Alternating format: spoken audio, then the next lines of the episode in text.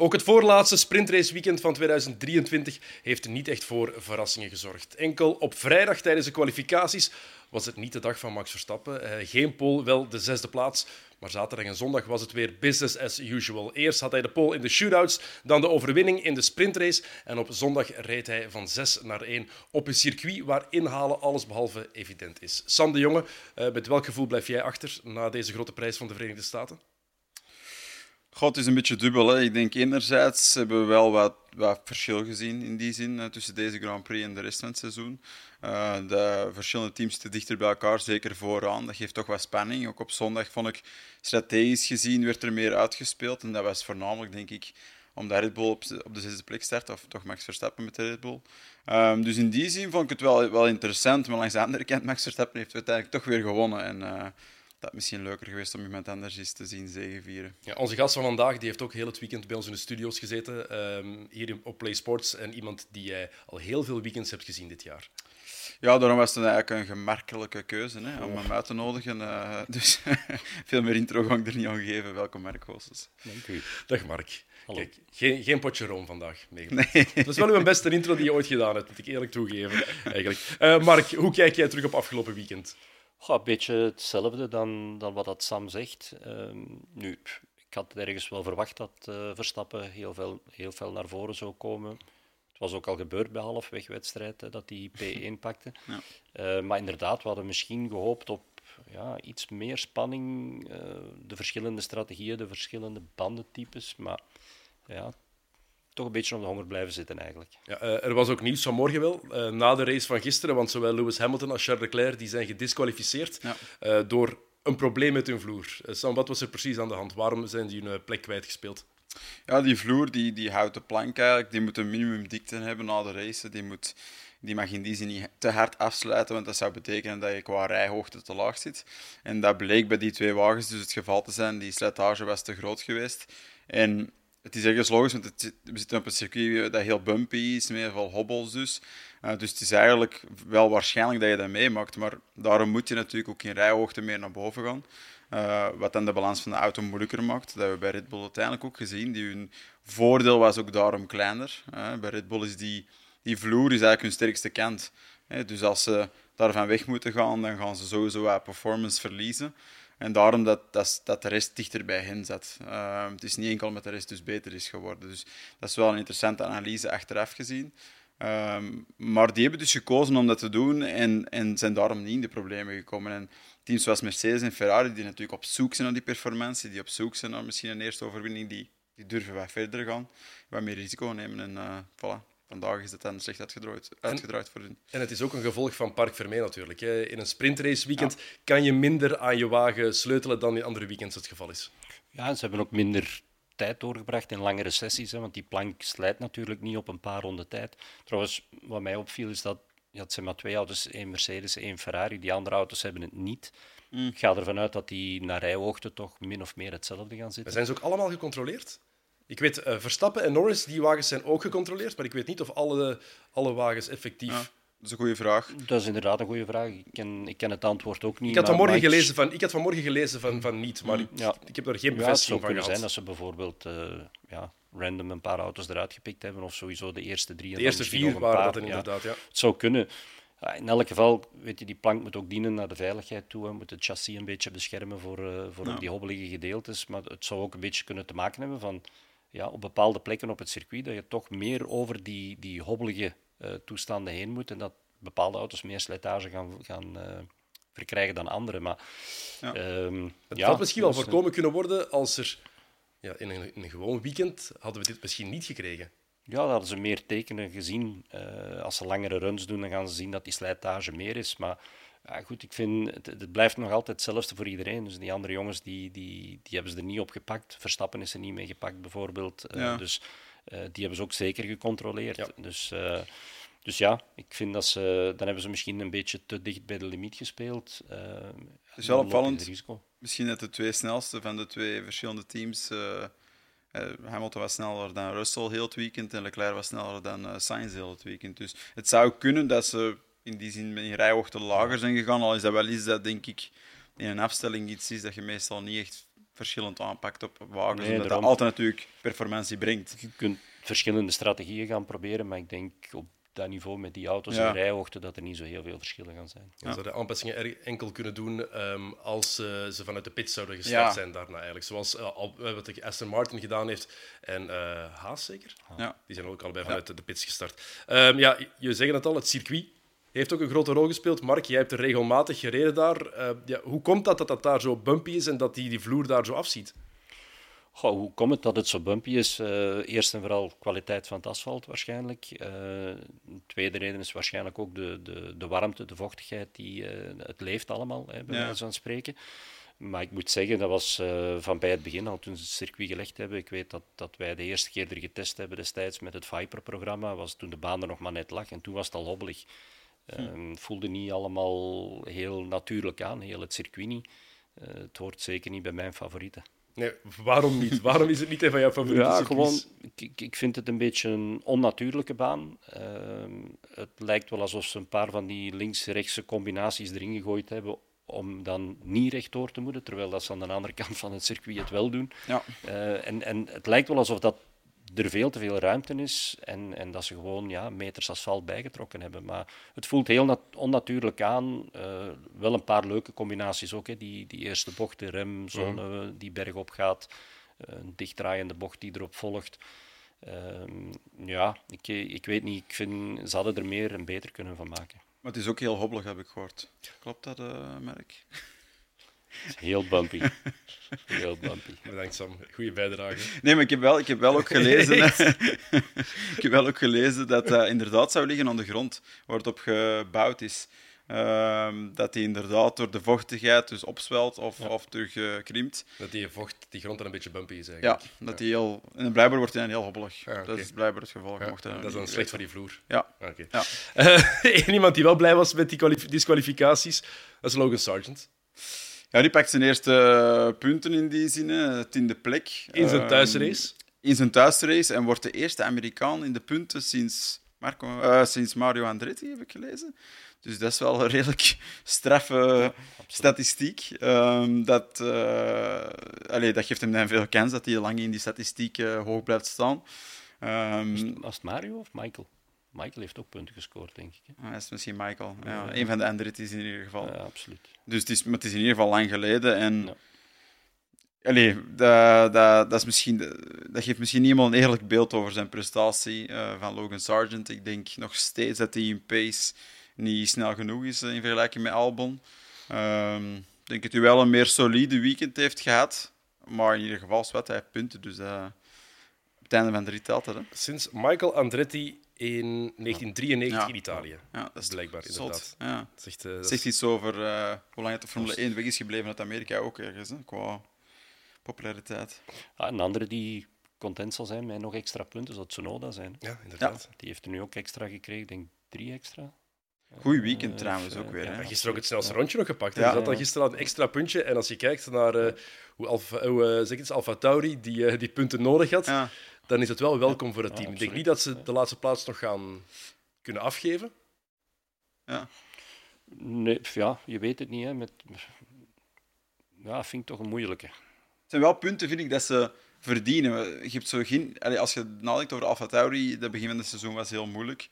Ehm, maar je vindt ook ergens dat ze precies toch het verdienen om meer punten te hebben dan ze eigenlijk hebben nu. Dus in die zin is dat, is dat een positief einde voor hun. Ehm, we springen misschien even nog wat midden of van achter aan de grid, maar ik vind wel Tsunoda interessant dit jaar. Eh, ondanks dat hij misschien nog altijd niet zijn gevoelens helemaal kan kanaliseren, altijd, vind ik hem op de baan en zonder dat hij spreekt wel zeer goed. Ze hebben nu trouwens 10 punten door dit verschil, eh, door wat er nu bij is gekomen. Haas heeft er 12 en Alfa Romeo heeft er 16. Ja, Daarom. Dus Komt kan ook wel spannend worden. En Williams 26. Dat wordt misschien moeilijker om te halen, ja, dat maar is moeilijk, maar, maar om van die Ja. laatste plaats weg te komen, denk ik dat dat wel nog kan. dat is wel belangrijk. En zeker zoals Sam ook zegt, hè, want, want Tsunoda is best wel goed aan het rijden. Als straks Ricciardo nog eens een Ja. beetje meer in zijn ritme komt, dan Per twee. ja, ik, het zou, ja, ik denk dat ze met twee samen misschien er wel kunnen we weggeraken. Oké, nog vier grote prijzen en nog één sprintrace die er ook bij komt. Het zijn ook weer acht punten Ja. die je kan verdienen. Eh, even terug naar de eerste dag van het weekend, eh, vrijdag. Toen werden ook al een paar dingen duidelijk als het gaat over het circuit. Eén ding was dan heel opvallend. Binnen de lijnen rijden, dat is niet voor iedereen even evident. Nee, maar dat is niet specifiek op die baan. Uh, is overal hoor, zo, hoor je dat overal. Ik heb, ik heb het dit weekend al eens aangehaald. Hè. Dan eh, kunnen ze beter de grote prijs van de Verenigde Staten terug in Watkins Glen gaan doen. Dan, dan gebeurt dat niet. Eh, als, je, als je daar buiten de lijnen kleurt, dan, eh, dan heb je ook geen... muur. Ja, zelfs geen muur, dat is nog vangrail. Dat is zoals het vroeger was. Dus eh, Jeroen vorige week die was hier heel duidelijk. Hij zei eh, gewoon track limits afschaffen. Als ze buiten de, buiten de baan willen gaan, dan is het maar zo. Ja, maar ik heb, eh, ik heb Ja. nog eens een, een editie geweten van de 24 uren van Spa, waar dat het in één keer allemaal mocht. En toen gingen ze echt helemaal tot aan de vangrail rijden. Dat was, dat was levensgevaarlijk toen. eh, daar ben ik zelfs niet naar blijven kijken. Nee, Dus eh, dat, is, dat is denk ik niet de, niet de oplossing, maar, maar ze moeten er echt wel iets aan gaan doen. Want Voilà, ze moeten ergens een natuurlijke, dat zei Jeroen ook, ergens iets creëren. Mhm. Eigenlijk wat we in Qatar hebben gezien. Hè. Ik bedoel, als je over die piramidevormige curb ging, Ja. en dan ging je dus te ver. Initieel was het niet, maar ze hebben dan breder. Dus als je er dan over ging, dan zat je op dat stuk en dan beschadig je de auto. En dan, dat geeft genoeg incentive voor piloten om het niet te doen. Allee, incentive van de piloten en van de teams die vanaf dag 1, training 1, zullen zeggen: jongens, dat gaan we niet doen. Je is er één keer over geweest, die vloer is beschadigd. Dus dat is heel, heel clear cut. Maar dat, dat is waar de Formule 1 zo vaak van weg blijft. En dat begrijp ik niet. Ik bedoel, er moet gevolg zijn aan dat je dat doet. Als dat gevolg schade is, dan is dat zo. Ik bedoel, bij ons in de IGT-races of, of in de Porsche Cup worden er bandenstapels zitten in chicanes. Als je die raakt, ja, je auto is beschadigd. Maar dat is net het punt. Mocht er een muur staan, dan is je auto ook beschadigd. Dus... Ja, Een paar weken geleden in Qatar hebben ze die lijnen ook wat aangepast, maar dat was dan nog om die wagens ergens wat te sparen. Nu hebben ze de lijnen ook in een bepaalde bochten aangepast, dikker gemaakt. Waarom? Waarom hebben ze dat gedaan? Ja, gewoon om de, om de piloten meer marge te geven. Want het was Dan een vraag van de. Ja, dat was een vraag van de rijders en van de teams dat ze, dat ze het aangepast hebben. hè. Natuurlijk, want die bocht 19 is, is natuurlijk gezien. Je komt het zo'n snel stuk. Die vier apexes, die dubbele, dubbele, dubbele rechter. En dan gooi je echt al je snelheid in die linker. Zeker de wagens zoals bij Verstappen, bij Red Bull, met fantastische aerodynamica. Die gaan daar sneller en sneller en sneller door. Dat is een heel leuk gevoel als piloot. Dat zit er trager door, maar het is dan minder leuk. Dat, dat is begrijpelijk. Maar goed, dat is nu eenmaal waar racen is, toch? Hè? Tussen de lijnen eh, zo snel mogelijk zijn. Hè? ik kan er weinig aan toevoegen. Hè. Is toch... Eigenlijk zouden ze overal curbs moeten leggen, zoals die van twee weken geleden, dat de banden kapot gaan, dan blijven ze er sowieso af. Ja. Absoluut. Ik vond het wel opvallend dat ze het gedaan hebben. Als je kijkt hoe vaak er niet wordt geluisterd naar Ja. teams en naar rijders, Ja. en dat ze eigenlijk Je bedoelt negeren. dit weekend dan? Ja, ja, ja. Ik, ik, ik- ja, nog maar eens, ik snap het ook niet. Ik denk die inconsistentie is, is niet vreemd eh, ondertussen eh, voor ons. Hè?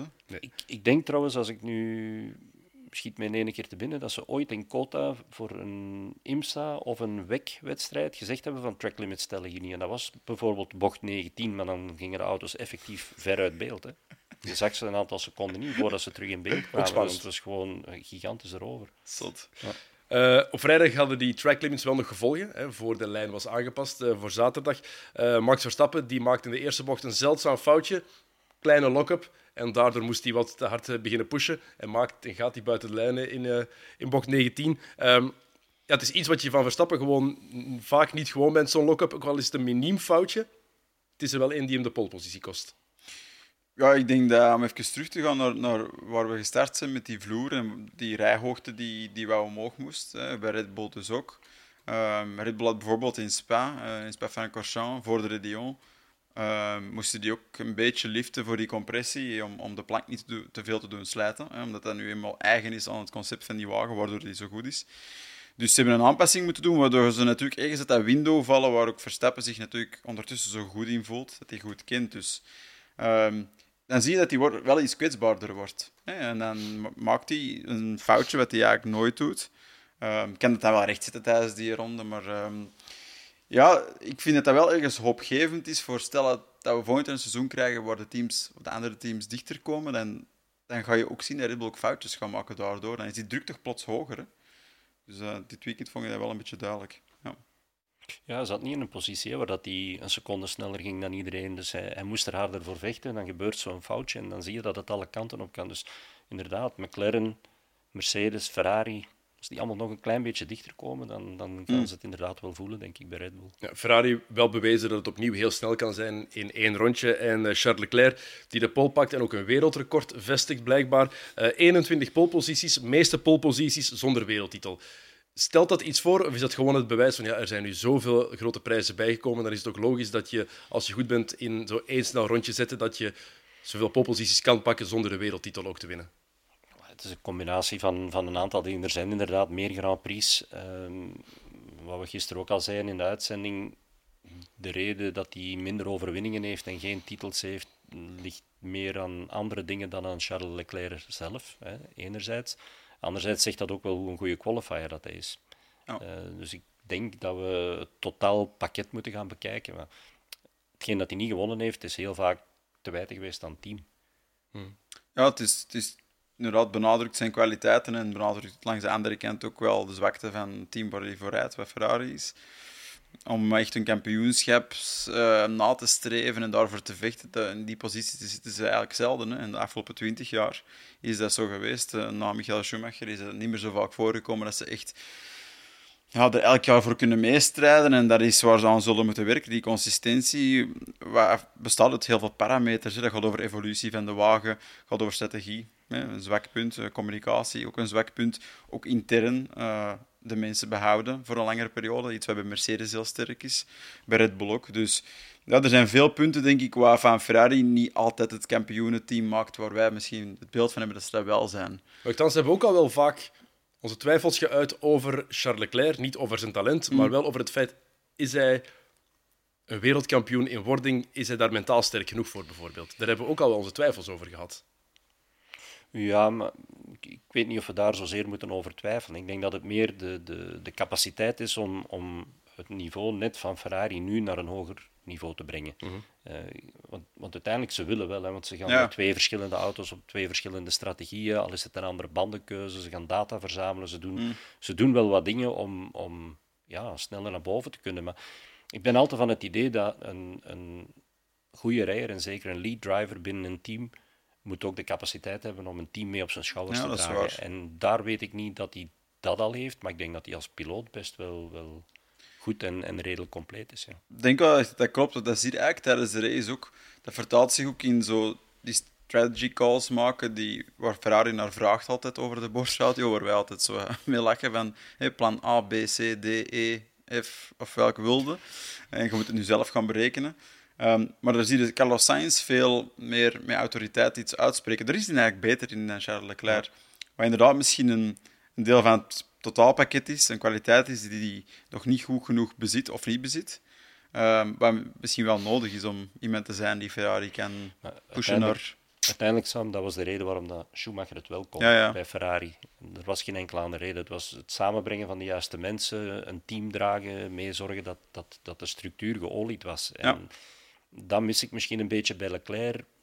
Ik mis dat ook bij Sainz. Alleen Sainz, als ze zijn mening vragen, is niet meer uitgesproken. Uh, dat klopt wel. Ja. Uh, maar ik denk als je dan het verschil ziet met Verstappen, dan, uh, dan denk ik dat hij, dat, dat hij meer compleet is, dat hij vollediger is. Maar aan de kwaliteiten van snel rijden, qualifying rijden, wedstrijd winnen, iemand voorbij steken, verdedigen. Alles wat met het rijden te maken heeft, denk ik dat Leclerc wel kan. Ja. Wat ook opviel vrijdag tijdens de kwalificaties, die baan die veranderde echt aan een waanzinnig tempo. Hoe snel die sneller werd, dat was wel, wel straf. Het zegt alles over hoe weinig dat hij eigenlijk gereest wordt. Ja, dat is ook zo. Er ligt gewoon... Maar sowieso, in Kota wordt heel weinig gereest. In het algemeen. Hè. Als je, dit weekend was er een wedstrijd in Barcelona, bijvoorbeeld, voor de Tourwagens en, en GT Open. Dus dat, dat zijn allemaal circuits waar wel vaker wedstrijden gereden worden. In Kota is dat niet het geval. Dus er ligt niet echt heel veel rubber op de baan. Uh, het gripniveau zakt daardoor. En, en dan, ja, wanneer het Formule 1-circus komt, bouwt dat heel snel op. Je hebt dan maar één vrije training tijdens het sprintformat. Ja. Uh, dus uh, het is wel interessant, vind ik. Ik vind dat wel interessant, een baan die evolueert en waarbij dat je ziet dat teams en piloten zich eigenlijk elke ronde moeten aanpassen. Dat geeft ook spanning. Puur, nou, zou ik zeggen, het um, entertainmentgehalte van de Formule 1. Je ziet die met een tijd zitten, je zegt dat is goed. En dan zo tegen het einde van de sessie zit hij op de wip om uh, er misschien uit te vallen richting het volgende onderdeel van de quali. Dus op zich, ik vind dat, dat blijft voor mij wel een interessant gedeelte van het sprintformat. Ik denk die race op zaterdag hè, is vaak overbodig, maar um, ik vind die enige training blijft voor mij wel een goed element. Ja.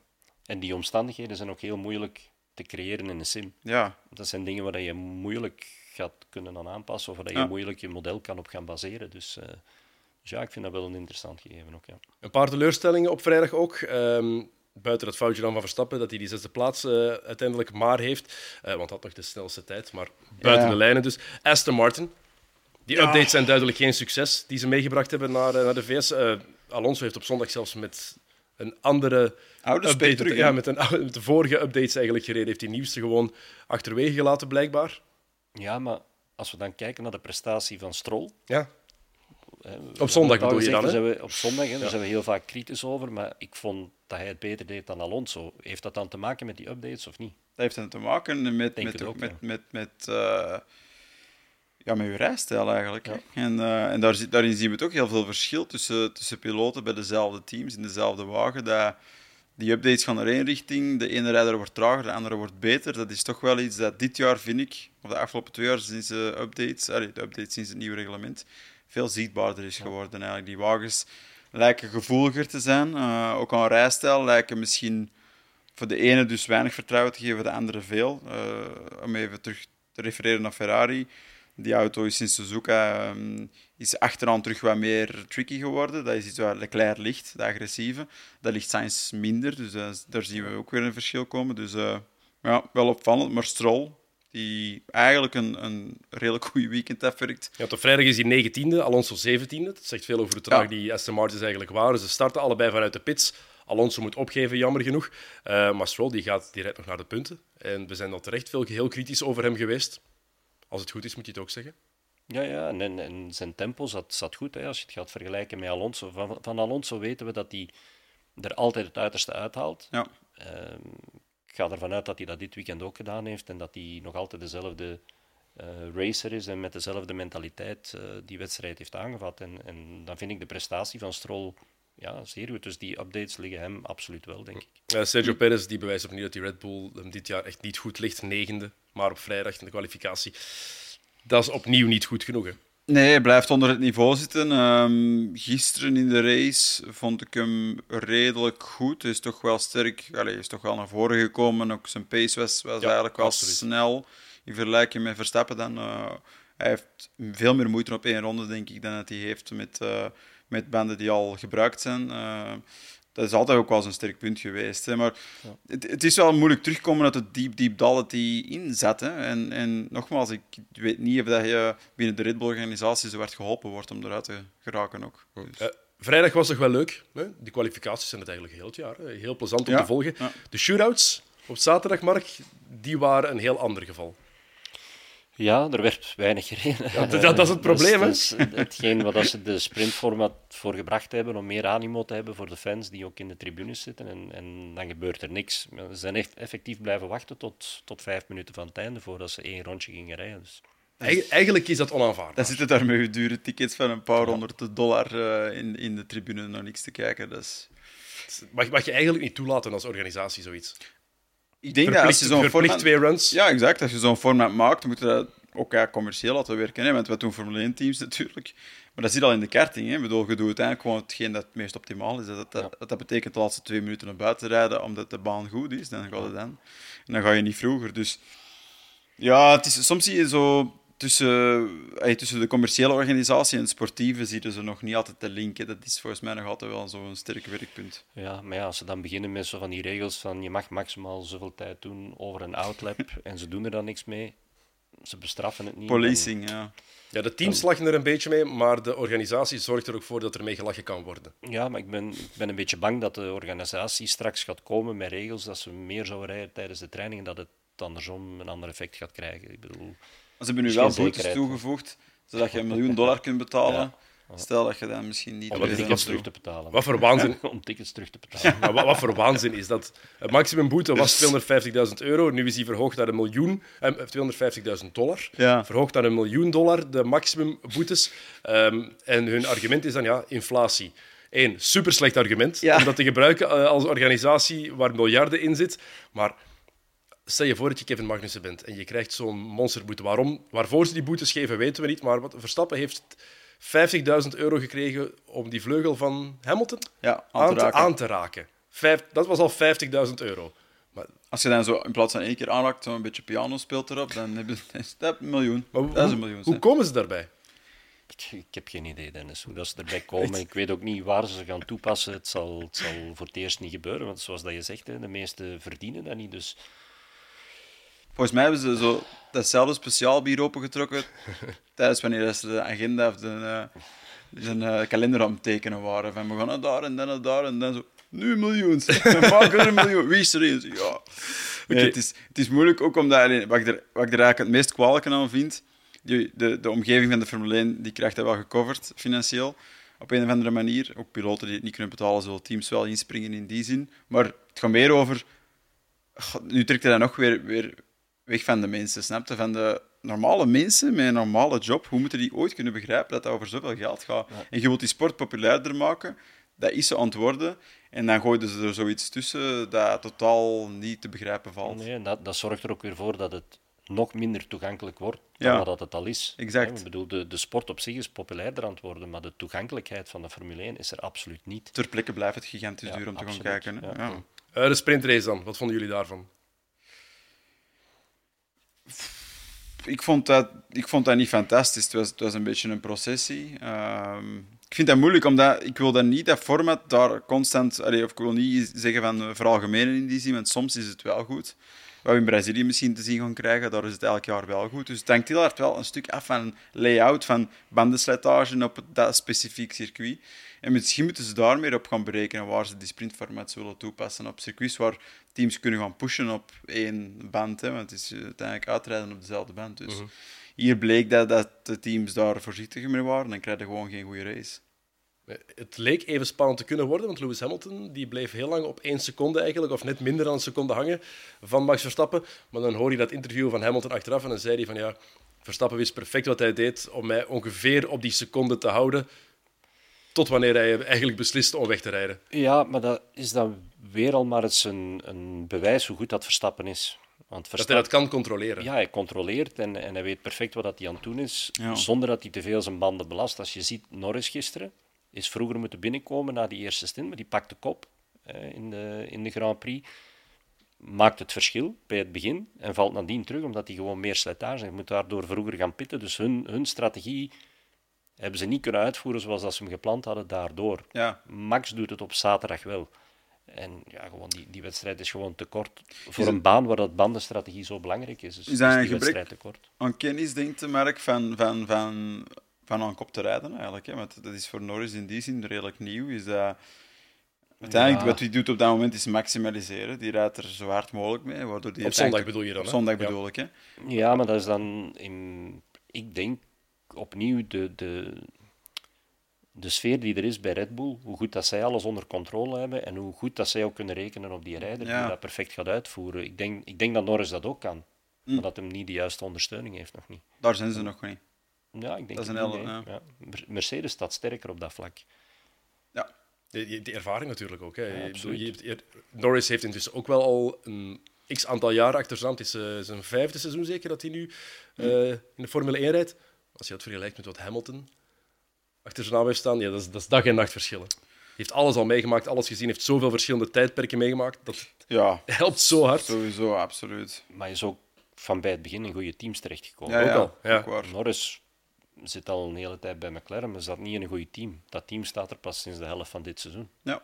Dus ik vind dat toch wel... Ja, als, je, als je erin kan komen in een team zoals Red Bull functioneert of zoals Mercedes functioneert, Ferrari heeft het ook niet. Dus dat zijn volgens mij gewoon de twee teams. Als je daarin komt als jonge rijder, dan krijg je die vorming mee vanaf dag mm. één. Want het viel wel op natuurlijk, vanaf dat uh, Verstappen besliste, oké, nu ga ik iets meer pushen. In twee ronden tijd was het verschil drie seconden. En dan werd het alleen maar meer en meer voor een sprintrace, waar geen tactiek eigenlijk bij komt, komt kijken, waar je geen bandenstrategieën moet, uh, moet inplannen. Toen dan is dat nog geen problemen. Toen ja. had hij ook nog geen remprobleem. Maar, hij zei het ook op, maar hij zei het ook op zondag. Hij zei vooral, eh, want ja, op zondag had hij dan wel problemen met zijn remmen blijkbaar. Hij zei zelf heel vaak, wagen voelt helemaal anders dan gisteren. Ja, ja maar remmen... Mensen vergeten dat soms, maar dat is het belangrijkste onderdeel van, van een raceauto. Hè.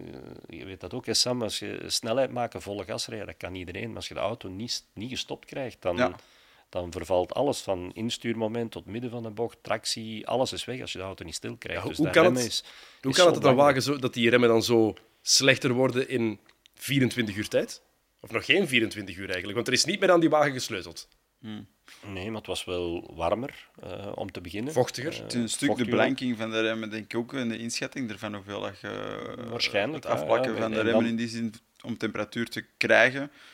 Is soms een moeilijke inschatting als het toch warmer blijkt te zijn en die verslijten plots veel meer. Uh, ja. ja okay. Maar dat is dan weer het sprintformat. Eén vrije training. Ja. Er is veel minder data in die gegeven omstandigheden. En nog maar eens, dat kan je niet in een sim verwerken. Dat soort dingen. Dat is iets wat je daar op dat moment doet. Um, maar dat is goed. Allee, ja, ja, dat is absoluut goed. Eigenlijk is dat, dat, dat element, vind ik, dat is wat de Formule 1 veel meer moet hebben. Ja. Die onberekenbaarheid. Het is zo'n data-driven uh, omgeving geworden. En waardoor het heel vaak perfect is. Waardoor het voor ons niet altijd interessant is om te kijken. Het is toch veel leuker om zo te horen van oei, die moet op zijn remmen letten. Die rijdt wel eerst momenteel, dus hoe gaat hij dat managen? Maar omdat je natuurlijk meestal die drie vrije trainingen hebben en, en dus ingenieur de perfectie benaderen, is dat op zondag gewoon niet meer altijd zo leuk. Ja. ja want je hoorde het ook aan de stem van, van Max Verstappen, die radioboodschappen. We hebben hem dit seizoen ook niet vaak zo zenuwachtig gehoord. Oké, het ging dan vooral over het moment waarop er blijkbaar tegen hem gepraat werd. tijdens dat remmen. Tijdens, tijdens het remmen, ja, blijkbaar dat hij zelf zei. Hè? Ja, gebrek aan. Dat is altijd tijdens het remmen, dat is altijd in de bocht dat er gepraat wordt. Uh, heb ik dit jaar heel vaak gehoord dat dat de verkeerde momenten waren. Ja, maar, praat het eens uit, man, want jullie hebben dat, jullie hebben dat vaak nee, meegemaakt al. Nee, maar we spotten er wel van mee. Maar wat, wat ik maar wil zeggen is, een rijder die zijn, die zijn remvermogen kwijt is of die niet het vertrouwen heeft in zijn remmen, dat, dat, dat functioneert niet. En dan Absoluut. voelde dat ook Verstappen gisteren redelijk zenuwachtig wordt. Trouwens, op een bepaald moment zagen we dat de communicatie bij Mercedes richting Hamilton ook ging van, ja, we rijden voor P2. Maar P1 is zijn, zijn remmenprobleem aan het proberen te managen. Ja, dat geeft ook nog eens een extra boost. Ik kwam uiteindelijk een heel klein beetje tekort om, om terug in die DRS-zone te komen in de laatste twee, in de laatste twee ronden. Maar dat is, als dat vertrouwen weg is bij de rijder in het remmen, dan maakt het niet meer uit waar dat je praat, want dat is in zijn beleving altijd tijdens het remmen. Ja.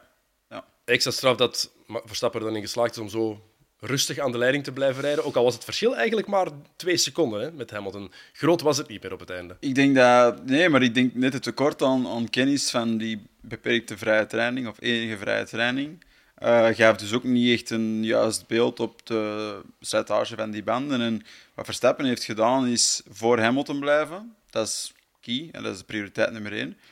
En dan eigenlijk weten, vanaf dat je een beeld hebt als rijder, hoe die band reageert, of hoe snel dat die uh, begint te droppen en trager begint te worden. Vanaf hij daar ergens wat kennis over had vergaard, wist hij van oké, nu kan ik eigenlijk... Ik heb nog zoveel ronden, ik kan het afmaken, nu kan ik wegtrekken. Hè. Um, en dan zit hij natuurlijk op dat moment ook wel in een wagen die daar eigenlijk beter mee omgaat. Dus het is mm. natuurlijk nog altijd, mogen we niet vergeten, denk ik, een fantastische auto, die Red Bull, die beter is dan de rest. Hè. Ik moet wel zeggen, oké, het was nu tijdens het remmen. Daar ergerde Verstappen zich vooral aan, aan die communicatie.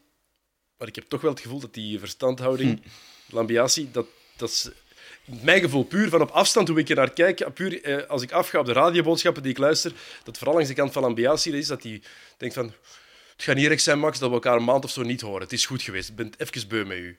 Nee, ik ben het ermee eens, maar we weten natuurlijk niet hoeveel is er nog extra gecommuniceerd nee, geweest dat, dat wij niet horen. Ja. Ik denk dat ze... Daarom dat ik zeg, van op een afstand, ik oordeel puur op wat ik, wat ik, wat ik hoor. Maar als je, als je weet dat er problemen zijn, die zullen er wel geweest zijn, en de problemen zijn bij het remmen, dan hoor je die communicatie waar hij telkens vraagt van niet tijdens het remmen. Ja. Dat, die snap ik wel, maar er is volgens mij heel veel weg en weer gepraat gedurende die wedstrijd. Het is al een paar weken. Het is al een paar weken dat ik vooral de toon van ambiatie, dat die mij echt zo gefrustreerd overkomt van ja, Max, is een beetje als, als een vader tegen zijn zoon, ja, gast, is goed, ik weet het. Stopt. Maar in mijn ogen... Allez, Zo komt het voor mij over, hè ik interpreteer het anders. In mijn ogen is hij iemand die met Max omgaat alsof dat Max geen ondertussen drie wereldtitels heeft. Ehm, en die gewoon, net zoals elke andere piloot, juist moet uitvoeren wat er van hem gevraagd wordt. Zo houdt hij hem ook wel scherp. Ik vind Max absoluut geen persoonlijkheid die per se gaat zweven onder zijn succes, maar omdat soms voor hem wel echt makkelijk wordt. In de auto te zitten die gewoon veel beter is kan die misschien wel wat nonchalant worden. En ik heb het gevoel eerder dat hij daar hem op aanspreekt. Ja, van, daar, daar, dat klopt. En jij moet ook dezelfde regels spelen als al de rest. is niet omdat je nu met 10 minuten voorsprong rijdt, dat dat niet meer nodig is. 100% mee akkoord. Zoals die, was het, die, die free pitstop training die hij wilde doen, was het in Spa? Ja. Dat hij daarvoor opriep. Hè? Extra training. Maar als hij dat voelt dus, dan heeft hij zoiets van, oké, okay, allemaal tof en het kan eigenlijk. Maar Max, we zijn hier wel mee serieus bezig.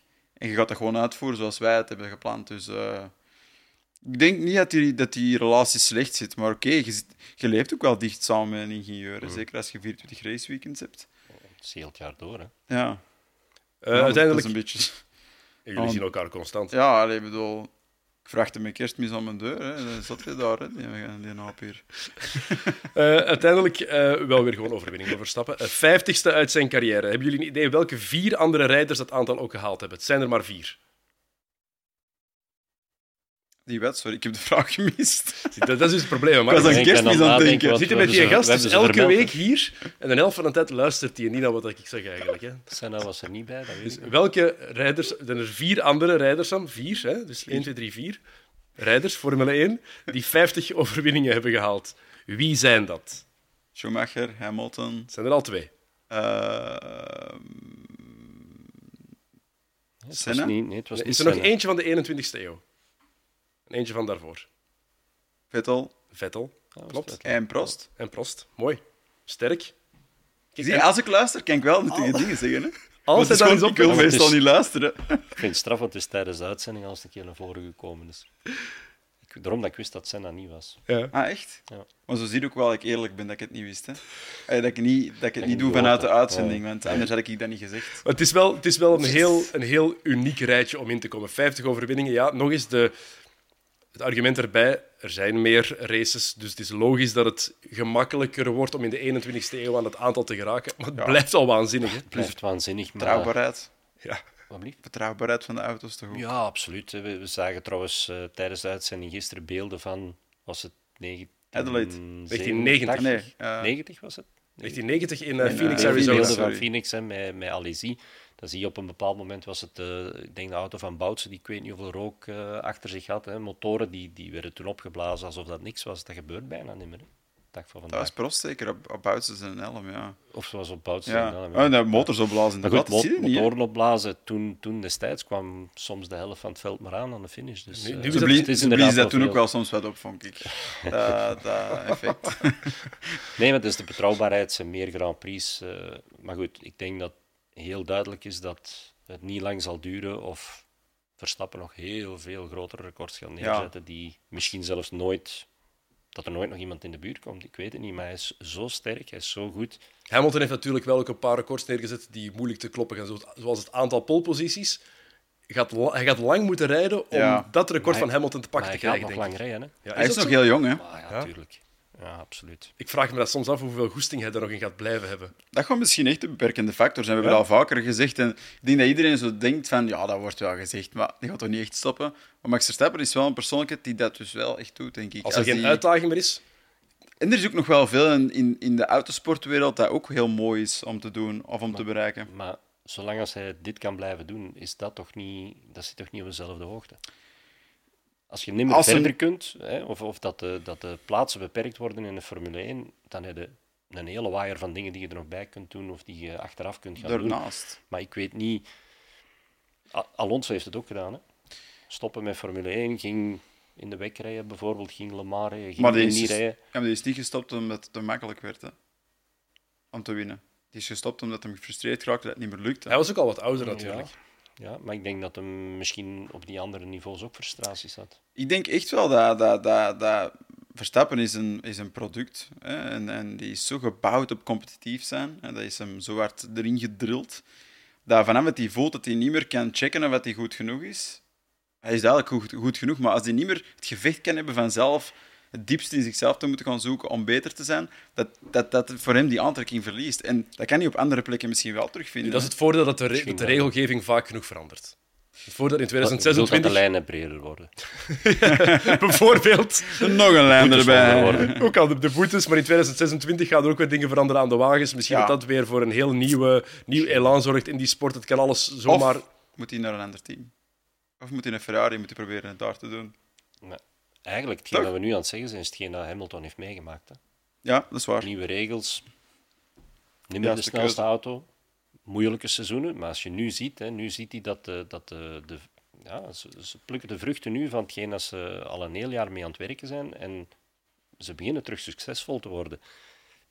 Dan zie je eigenlijk Hamilton meer naar de top komen dan iemand zoals George Russell. Ja, eens. Ja, Dus je merkt, misschien ligt er zoiets nog Die haalt er wel meer uit, voor Verstappen. en je merkt ook aan Hamilton hoe blij hij was met die tweede plaats. Maar als we eerlijk zijn, als je kijkt waar Mercedes een seconde verloren heeft, Pits. had daar misschien meer in gezeten. Ze hadden misschien wel kunnen winnen eigenlijk. Absoluut. Moet ik wel zeggen dat Red Bull gisteren ook niet de snelste pitstops had. En die waren ook niet, niet top. Nee, maar wel een seconde sneller bijna gemiddeld dan, Ja, dan ja, Mercedes. klopt, Allee, en, en, en, en het is eigenlijk een heel consistent iets. Hè. Wanneer hebben wij Mercedes-team de snelste pitstops zien afwerken? De afgelopen jaren is eigenlijk nooit zo geweest. Dus. Red Bull heeft daar gigantisch hard op gewerkt. McLaren vind ik heel knap. Die zijn in een evolutie intern en dan die auto-updates doen. Maar dat onderdeel toch ook even hard laten meetellen. en allee, ik denk dat wat belangrijk is, als we dan naar Mercedes kijken, waar ze die race verloren hebben. Want ik denk dat ze op zich hadden ze de wagen om misschien echt wel te winnen. Maar ze hebben ook die eerste pitstop. Ze, hebben daar, ze zijn te lang blijven rijden. En ze hadden moeten reageren wanneer dat Red Bull binnenkwam. Hadden ze nooit die vier extra ronden, of hadden ze gevraagd vier, vijf extra ronden gedaan? En dat is wel de, de gap geweest. Hè? Ja, Hamilton die een paar keer ook geklaagd heeft. Ehm, en achteraf blijkt dat misschien wel terecht te zijn. En van ja, ik moet een veel te groot gat goed maken. Dan komt daar die seconde bij die je dan verliest in een pitstop. Die twee keer die seconde die, je- die, die je verliest. Als je dan met twee seconden achterstand op Verstappen binnenkomt, weet je natuurlijk ook niet hoe hard Verstappen was blijven doorpushen. Nee, natuurlijk. Het, is, het zijn veel, veel scenario's die mogelijk zijn, zeker met die remproblemen. Ja. Maar ik denk dat, ook, ook al was hij tevreden, Lewis Hamilton, ik denk dat hij toch met een, met een, ja, een gevoel van een gemiste kans zit eigenlijk. Ja, ehm, en dat begint met die pitstop, hè, de timing van, van wanneer dat ze de eerste keer binnenkomen, daar, daar begint het mee. Maar dan, ik, ik, dat maakt hem precies alleen maar sterker. Ja. Het, het willen van toch nog te blijven vechten. En ook al weet hij nu dat er heel veel punten zijn die moeten besproken worden, die moeten geanalyseerd worden, die moeten verbeterd worden. Maar hoe dat hij zijn team uitvoerig bedankt, ook na, na het einde van die wedstrijd, van kom aan jongens, we moeten er blijven in geloven, we moeten ermee vechten. Hij zou zomaar een hoop frustraties kunnen loslaten, en dan, maar dat is niet, dat is niet Hamilton. Je moet vaak zeggen van ja, het is zo. Hij gaat weer die typische reacties geven. Maar ik denk wel, als je in die fabriek werkt en in dat team werkt en je zit aan die wagens te sleutelen en je merkt, je ziet waar je vandaan komt van het begin van vorig seizoen en hoeveel, hoe, ja, hoe fel die wagen al is verbeterd. Dat het altijd wel deugd doet dat de man in het team, het is toch altijd de zevenvoudige wereldkampioen, Ja. dat hij altijd zo reageert. Positieve boodschap. Ja. Ik denk dat dat wel voor motivatie zorgt in plaats van iemand, stel je voor, een Alonso tien jaar geleden, die altijd gefrustreerd zou gereageerd Intern hebben. dat- Intern, ja, dat is toch een, een heel, andere, heel denk- andere dynamiek. Maar ik denk dat dat een goed moment is nu om daar een groot onderscheid tussen te maken. Want wij- wij uiten ons dan misschien vaak kritisch naar Hamilton. We baseren ons natuurlijk op hetgeen dat wij, op het commerciële in die zin dat we zien op tv en horen op tv. Hè. Ehm, wat absoluut minder belangrijk is dan wat hij intern doet. Dat is veel belangrijker. Dat is natuurlijk iets dat wij niet zien. Ehm, ik vind het ergens logisch dat wij kritisch zijn op hem soms, omdat ik hem niet altijd even eerlijk vind overkomen. Dat is ook dit weekend weer geweest over de boordradio, maar ook in zijn interviews. Je mist eigenlijk wie hij echt is. Want hij heeft dat wel, maar hij durft dat precies voor de camera niet doen. Dat is denk ik wel ons zo, zo frustreerd. Maar het klopt absoluut, en dat hoor ik ook van mensen die met hem samenwerken of hebben gewerkt, dat hij een fantastische, bijna lieve persoonlijkheid is. Ehm, en, en dat blijft belangrijker in het proces. En ik vind ook, wat ik echt wel van kan genieten bij hem, wat Mark ook zegt, van wanneer hij zo wordt gechallenged op het hoogste niveau, dan, dan, echt, dan komt zijn talent tot Ja, het recht. En dat zie je ook. Je ziet die rijden zo, dat momentum dat hij overal meepakt. Je ziet hij bijna niet uit een bocht komen hoekig of met powerslides. Er is één Dat aan is één geplakt. gecontroleerd. Hè. Ja. Ja, En, en toch rappers en dan de rest op dezelfde band. Hè. Ik weet dat het niet kan, maar ik zou hem zo graag in die wagen van Sergio Perez zien. Ik zou, eh, gewoon, al is het één race, hè, één tegen één, die twee kan me niet schelen, maar ik zou het zo graag eens gezien hebben. Gewoon, wat kan die daar uithalen? Kwalificatie, gewoon die twee tegen elkaar, Verstappen en Hamilton. We gaan het nooit weten, we gaan het nooit zien, maar ah, het moet zo heerlijk zijn om, om effectief die waarde ook eens zo te kunnen meten. We hebben het natuurlijk al zeven jaar lang gezien. Hè. Ja, maar dan hebben, Verstappen, dan hebben we. Verstappen niet in een Mercedes gezien, dat bedoel ik. hè. Ja, dat klopt. we zo'n twee... Want Het is- we, we zitten met twee van de absolute toptalenten aller tijden die op hetzelfde moment rijden. Maar Ja. nu is het, het waardeverschil in de wagen is gewoon ergens wat te groot. En dat is jammer dat je dat zo niet helemaal kan meten, dan, vind ik toch. Nee. Maar dat is, dat is het verhaal van de Formule is sport, 1 ik weet het, dat is een sport, ik weet terug. het. Destijds Ik was weet ook het. de vraag van, zet Hakkinen in de auto van Schumacher of andersom? Ja. I know, ik weet Ja, het. ver- Het is een open deur intrappen, I know. Het is ook wel echt een andere context waar je instapt en misschien komt dat talent dan niet helemaal tot zijn recht. Niet enkel rijstijl, maar ook hoe goed voelt u in een team. Ik denk dat is ook iets dat Hamilton nodig heeft. Dat is ook waarom hij lang blijft bij hetzelfde team. Mm. Die voelt zich goed bij Toto Wolff en bij iedereen die er zit. En zijn ingenieur werkt hij al lang mee samen. Dus dat zegt ook wel iets over... Voor hem is die loyaliteit en zo ook wel Zeker. belangrijk. Dus hem zomaar in die auto van Perez zitten, ik wil het ook echt wel graag zien. Hè, Ik zeg het puur als sportliefhebber. ja, ja, Tuurlijk. maar het zou misschien niet brengen wat wij ervan verwachten dat het brengt. Kan zomaar. Eh, wat ook wel opviel, ehm, in de States veel Lewis Hamilton-fans. ja. Dat is heel duidelijk. Eh, heel veel Sergio Perez-fans. Niet veel Max Verstappen-supporters. Boegeroep achteraf. eh, Checo, Checo tijdens, eh, tijdens het Wilhelmus. Ja. Ja, dat vind ik not done. Om te beginnen, Tijdens het volkslied. ja. ehm, maar ik denk niet dat het... Ik denk niet dat het in die mate negatief op Verstappen was. Hè. Het is geen, geen boegroep als, alsof dat ze Verstappen niet moeten. Ik denk dat ze het gewoon uit de, ja, het verkeerde moment, de verkeerde plek gedaan hebben, wat ze eigenlijk wouden duidelijk maken. En de reacties van, van, eh, vanuit Red Bull kamp.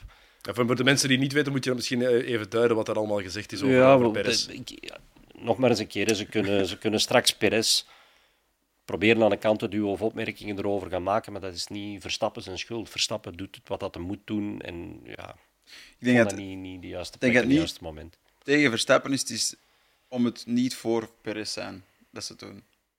Snap je? Of niet? Ja, ik, maar ik, ik denk dat... Het, ik denk dat Dat is, eh, dat is, dat is een groot verschil. Hè? Ik denk dat Abu Dhabi twee jaar geleden ook nog altijd meespeelt. Omdat Hamilton zo populair is daar, dat ze echt een kant gekozen hebben. Volgens mij speelt dat ook een rol. En pas op, Het is een combinatie, het Perez-gedeelte en het Ham- pro-Hamilton, dus tegen Verstappen-gedeelte, denk ik. Hè? in Brazilië, hè, waar dat, hem, eh, waar dat eh, Verstappen Ja. Perez ook niet wilde helpen Nee. om aan de genoeg punten te geraken. Dat zijn hè. allemaal, inderdaad allemaal argumenten die hem niet echt populair maken, maken in de States. Maar denk je dan niet dat we dat al eerder gezien zouden hebben? Ja. Goeie vraag. Ik, zeg- ik, af, en, af en toe luister ik ook een Amerikaanse Formule 1-podcast, of verschillende. En dan hoor je daar ook wel vaak de, de negatieve klanken Ja. als het over Verstappen gaat. Ze, zijn, ze gunnen het hem wat minder dan dat bij Hamilton bijvoorbeeld het geval is. Dus, Dat gebeurt eigenlijk steeds bij hem, oké, kijk, bij volgende. Verstappen. Ik ben benieuwd voor volgende week trouwens, in dat opzicht. Ja, Dat wordt, dat wordt iets hey, helemaal maar anders. daar zijn ze sowieso met extra beveiliging en zo bezig. Hè. Ja, maar dat kan, kan ook niet anders. Hè. Ik heb zelf ooit in Mexico City gereden. Daar werden we allemaal onder extra beveiliging naar Ginter gebracht. Het is gewoon levensgevaarlijk in Mexico City. Maar met hetgeen dat we Ja. gisteren zagen rond Verstappen... eh, Ja. Gewoon een sombrero moeten kopen en een valse snor. En dan misschien... Stel je voor Volkswagen zo- Beetle. Stel je voor dat allemaal hij met zo binnenkomt. oh, waanzin. Ehm Lando Norris. Had hij gisteren de race kunnen winnen? Of was het eigenlijk sowieso geen optie? Ik denk van niet. Nee, ik denk het ook niet. Nee, ik denk als, als er iemand zou gewonnen hebben dat niet Verstappen was, dan, dan zou het Hamilton geweest Ja. zijn. Ehm, nee, ik denk, eh, ik denk het niet. Ja, de performance uiteindelijk niet, denk ik, om die band zo lang te doen werken. Dat hebben we gezien. Het gaat niet enkel over het te vroeg pieken of het misschien niet helemaal perfecte management vanuit, eh, vanuit Norris uit. Denk ik. Ik denk gewoon pure snelheid dat ze dat niet, eh, niet hadden over zo'n lange afstand op die band. Eh waar Red Bull had en waar Mercedes ook had. Eh, maar McLaren, ja, die zijn nog altijd aan het zoeken. En dit is, ik denk dat dit circuit in die zin wel weer een unieke challenge heeft gevormd. En dat gaat weer genoeg info geven om daarop te werken. Maar ze waren denk ik nooit in een positie om echt eh, die overwinning te Hetgeen pakken. dat hun nu overkomt is, is goed als voorbereidend werk naar 2024 toe, maar om, om nu die stempel te kunnen drukken, ik denk dat dat te vroeg is. Voor Wel, twee, wel twee heel vroege pitstops, vond ik. Dat viel ook Ja, wel maar op. er is ook een waarom? reden voor. Hè? Ja, doordat wat hij daar straks zei, doordat hij zo, wat Norris zo hard aan het pushen was in het begin. Ja, en, en, en, en gewoon zien dat, dat je die drop-off hebt, die, die spreekwoordelijke cliff waarover spreken, dat je echt over... Je zit niet enkel over de piek van de band, maar je komt in een zone terecht waar je seconden begint te verliezen en dat wordt elke ronde slechter. Dat is een verrassing geweest voor hun. Ze hadden niet verwacht dat dat zo vroeg ging komen. En dan worden gedwongen om te pitten. Hè. Ik bedoel, of je verliest twee seconden per ronde, of je gaat nieuwe banden halen. Eh, een paar andere teams toch om eruit te halen. Ja, we zaten in de States, dus dan moeten we het enige Amerikaanse team misschien ook even aanhalen. Haas. Ehm, ik heb heel veel moeite met in te schatten waar dit team naartoe wil gaan, waar het naartoe kan gaan en ook wat de ambitie precies moet zijn. Klopt. Ja, het is, het is allemaal een beetje flauw. Hè? Ja? Ja, dat klopt. En, en, en, en ook de rijders. eh, ah, ik vind dat ze niet, Er komt weinig naar buiten in Ja. ieder geval. Daar wordt weinig over gesproken. Hè? Ja, we weten heel weinig, klopt. Gunther Steiner is zo echt zo een van de figuren van Drive to Survive. En daarin schittert hij altijd hè, door zijn uitspraken. Maar als we kijken, als we het seizoen volgen, doorheen heel het seizoen, denk ik altijd, ja, wat is Haas en vooral ook wat willen jullie zijn? Ze zijn zeer onzichtbaar en ik denk dat, ehm, dat deze generatie wagens ook wel een beetje zo de pijnpunten blootlegt van misschien intern niet het sterkste team te hebben van ingenieurs, eh aerodynamica, specialisten. Ehm, het blijft een redelijk jong team, ook al rijden ze al even mee. Maar de positie waar ze in zitten, daar hebben we meerdere teams, zoals Minardi die ook lang in zien sukkelen. Manor GP, eh, noem maar op. Ehm, zelfs Toro Rosso ook in der tijd. Dus en ik denk dat dat eigenlijk wel een beetje weergeeft dat ze nog heel, heel, heel veel werk hebben om een intern sterk team te maken. Voor mij is het vooral, ik vind ze heel flauw over de hele lijn vergeleken met hoe dat ze uit de startblokken kwamen vorig jaar. Ja. Ja. Toen waren ze de ene keer zo van, oei, wat gaan die allemaal presteren? Nee, en dat is helemaal teruggevallen tot wat dat we nu hebben. Ja, en ook je zit Ja. dan met twee rijders die wat ervaring hebben. Maar als je ervaren rijders hebt, dan vind ik dat je ergens naartoe moet gaan. Als je zo'n opbouwend team bent, kan je dan niet beter jonge piloten gewoon een kans geven. Ja, maar ja, Dat is moeilijk, ik weet het. pas Maar op, dat helpt hun ook niet. Hè? Ik bedoel, als je slechte feedback krijgt. Nee, het is nu door de ervaring van de piloten dat ze misschien naar een ander niveau kunnen, maar dan is de vraag, welk moet dat zijn? Wat, en u- ik vind, ik vind is jouw vraag? Dennis, vind ik, vind ik Ja. perfect. Wat willen die zijn? Waar willen die naartoe? Wat moet de toekomst zijn? En weten ze dat? Ik bedoel, is dit een, een, een, een, een commercieel vehikel geworden voor, voor Gene Haas? Omdat het nu eenmaal zes jaar geleden niet interessant bleek te zijn om er te zijn. En dan hij eruit wilde stappen, plots Drive to Survive ervan heeft gemaakt dat het gigantisch interessant is om er te zijn. En die investering die is nu maal 20 waard. Dus hij is er, maar hoeveel passie is er om echt goed te worden, dat is de vraag. Ja, we weten ook dat het niet het team is met de grootste financiële slagkracht. Het komt er ook nog eens bij. We hadden het daar net over, dat, eh, over Magnussen, die zelfs geen miljoen verdient. Dus die die boete niet zou kunnen betalen. Ja, dat is Sukkelaar toch? Hè? Dat is ongelooflijk. hè. zwaar leven, zwaar leven. Maar ik stel me de Kan vraag, niet eens een boete betalen. ik stel, ik stel me de vraag wat er met Haas gaat gebeuren als er straks een tweede Amerikaanse team zou komen, hè, bijvoorbeeld Andretti, dan, dan, dan weet ik het helemaal niet meer voor hun. dan zijn ze die unieke positie kwijt. Hè? Het zou snel kunnen gaan. Dan is het misschien het moment voor, Haas om, eh, voor Gene Haas om te cashen. En Andretti die gewoon te laten overkopen. Maar ik denk Andretti wel andere plannen heeft. En die wil die organisatie, die wil een andere organisatie, denk ik. eh Alleen zijn Ja. eigen organisatie. Ja, Die en terecht ook. Hè. Die, die, die hebben zodanig hun ding bewezen in Amerika. Ja. Die willen op, op hun manier en op, op, met hun house-style zeg maar, in Mm. de Formule 1 inkomen. Maar gaan ze dat toelaten, denken jullie, de andere teams? Want er moet een goedkeuring komen van de andere teams Dat is- om, om een elfde ploeg eigenlijk Dat op de grid te vind ik krijgen. een ander verhaal op zich. Hè. Dat, is, dat is dan weer het eh, politiek en financieel getinte verhaal dat er, dat er rondhangt. Maar, maar als we het hebben over sportieve ambities die Andretti heeft of die Haas heeft, dan zijn die ook totaal verschillend. Onvergelijkbaar. Ja. dat is waar. Oké, eh, een ander team dat nu wel iets meer financiële slagkracht heeft, dat is eh, Alpine. Hè, daar heeft een hele groep in geïnvesteerd, met heel Ja. wat bekende sporters ook. Eh, onder andere Patrick Mahomes, Travis Kelsey uit American Football, Rory McIlroy en dan Anthony Joshua. Eh, Trent Alexander-Arnold zit er ook bij, Juan Mata. En Anthony Joshua die was ook gisteren aanwezig. Eh, die, Zelfs de opwarmingsronde eh sprak die maar even... wat, eh, come on, die... die eh, Tijdens de remmen. Heb ik gezien. maar die, die, eh, allee, die motivatiespeech voor Esteban Ocon, dat is voor mij zo plakkerig, is zo kleverig. Ja, jongens. Maar dat is wel Amerikaans, hè. dat is een Brit. Ja, maar oké, het is ja, ik bedoel, het is wel eh, de GP van Amerika, je snapt het? Ik bedoel, het is wel typisch het moment om dat te doen, maar ik vind Hey, zo... Het is, allee, het- ik vind het vernederend omdat het maakt van de Formule 1 een te simpel gegeven. Tijdens die opwarmingsronde moet er nogal veel besproken worden. Er moet een, eh, een hele procedure worden uitgevoerd. En dan is het precies dat je tijd hebt om te luisteren naar een of andere sporter die daar is. Allee. Die eens komt kijken. Ah, het zijn investeerders, nu, het zijn zijn bazen eigenlijk. Hè. We weten niet voor hoeveel procent zij Maar- natuurlijk geïnvesteerd hebben, maar Het feit dat het bekende gezichten zijn, dat het celebrities zijn die dan één boodschap brengen, wordt wel wereldwijd op tv uitgezonden. Dus de, de aandacht die ze zoeken, die Ja. gaan ze waarschijnlijk wel krijgen. Maar ik weet niet wat de rest punt- van de meerwaarde gaat zijn. En vooral als je kijkt naar hoe breed... eh, Je hebt Travis Kelsey en Patrick Mahomes, Mm. American Football. Dat is al een Frans team dat aandacht krijgt in de States. Rory McIlroy, golf is wereldwijd. wijd. Je hebt Trent Alexander-Arnold van Liverpool.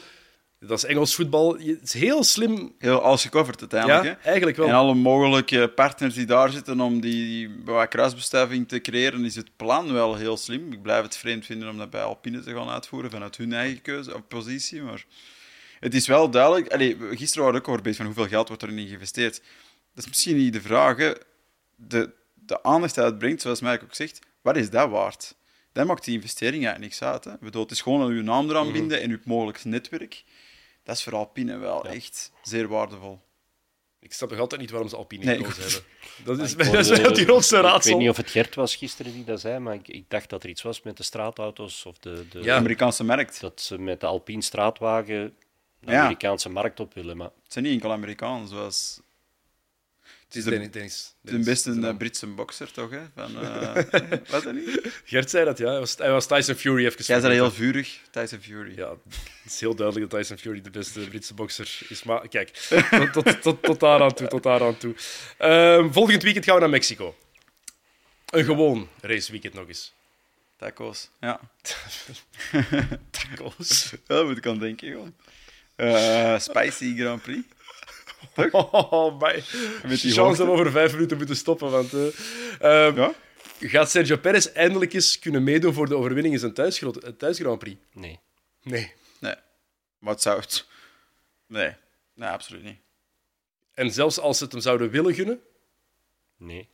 dat is erg. Maar dat is, dat is erg toch? Ja, maar hij is, hij is, hij gewoon niet goed fase, genoeg. Hij is gewoon niet goed genoeg op dit moment. En, en er, is, er is geen enkel punt dat hij... Ja, oké, zijn, zijn, zijn racevermogen is goed. Zijn wedstrijdrijden is goed, maar hij moet telkens van zo ver komen omdat hij het laat liggen in vrije trainingen, in qualifying. Ja.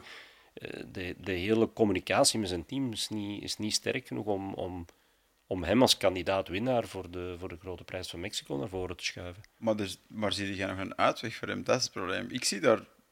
Het is moeilijk om Nee, hier de- bovenop te komen, hè, die de- diep. De vraag is alleen, wie willen ze bij Red Bull naast Verstappen zetten, opdat hij nog 100% correct functioneert? Dat is waar. Geen, Want geen is, ja. ik kom dan terug op het verhaal van Hamilton in de auto van Ja. Verstappen, zet ze met twee naast elkaar. Dat is, nee, dat is drama. Hè. Alonso ook. Ook drama. ja, Elke, dus, elke eh, tweede handje is Rick? de- Dat is geen Ja, drama. Maar dat is, zo, dat is- is in mijn ogen dan misschien de enige. Ja. Die is op dit moment kunnen op die plek zetten, zonder dat er veel in het gedrang komt voor Verstappen. Hm. Eh, dat een aantal andere waardes van Red Bull weer terug naar boven gaat, eh, gaat trekken. Eh, en de vraag is dan wat dat Perez moet doen. Maar Ja, want we spreken over Perez, van dat gaat slecht en dit en dat, maar je moet wel iemand erin zetten die minstens zijn niveau haalt. Hè. Het is Dat wel niet geen- zomaar... eh, maar het is nu wel geen dip, nee, rijder. Sam. Je zegt een dip, maar het is geen dip. Nee, het, is nee, nee. het is echt een constante dat het Ja, dat is gewoon moeilijk is voor hem. Hè. is En in de race inderdaad doet hij het niet altijd slecht, maar we hebben te vaak al slechte resultaten gezien voor iemand, zeker iemand met het talent van Perez. Want ik denk dat we daar wel over eens zijn, die gast kan met een auto rijden. hè. Anders was hij er nooit geraakt hè, in de Nee. eerste plekken. Dus. ja, maar die een dip is er op een bepaald moment geweest en dat is het resultaat ervan. En dan pak ik even terug naar de woorden van, eh, van Hamilton. Hè. Na wat dat er gebeurd is bij de vorige Grand Prix, zegt hij ook van het maakt niet uit hoe dat je valt, het is hoe dat je terug recht komt. En dat is hetgeen dat we missen bij Perez volgens mij. Ja, je kan, je kan falen, maar dan moet je inderdaad zien hoe dat je ervan terugkomt. En Perez heeft voorlopig die mentale weerbaarheid nog niet echt Ja. getoond. Het wordt in ieder geval een meer pikant en diep eh, volgend weekend. Tacos. Holy, holy guacamole. Oké, eh, wat wordt het volgende week? dat echt heel erg. Advocaat van de duivel. Oh, goed, wat wordt het volgende week in Mexico? Voorspelling alsjeblieft. ik, denk, ik, denk, ik denk Verstappen, want het is, we, zitten, eh, we zitten met een lang rechtstuk. eh DRS, Red Bull is daar heel sterk. Verstappen heeft ook altijd goed gepresteerd in Mexico. Hè. Dus Ja, maar ik zou Mercedes nog niet direct wegcijferen. nee, Ik denk dat het een baan is die voldoende flow heeft, die, die, mm, ja, waar dat de Mercedes wel tot zijn recht kan komen. Oké, ik ben heel benieuwd wat het gaat worden, mannen. Bedankt om af te komen. Eh, ik bedank u voor het kijken en voor het luisteren. Volgende week is er dus de Grote Prijs van Mexico. Die kan u live volgen op Play Sports op zaterdag en op zondag. En maandag is er een nieuwe aflevering van de Paddock. Dus heel graag tot dan. Salut.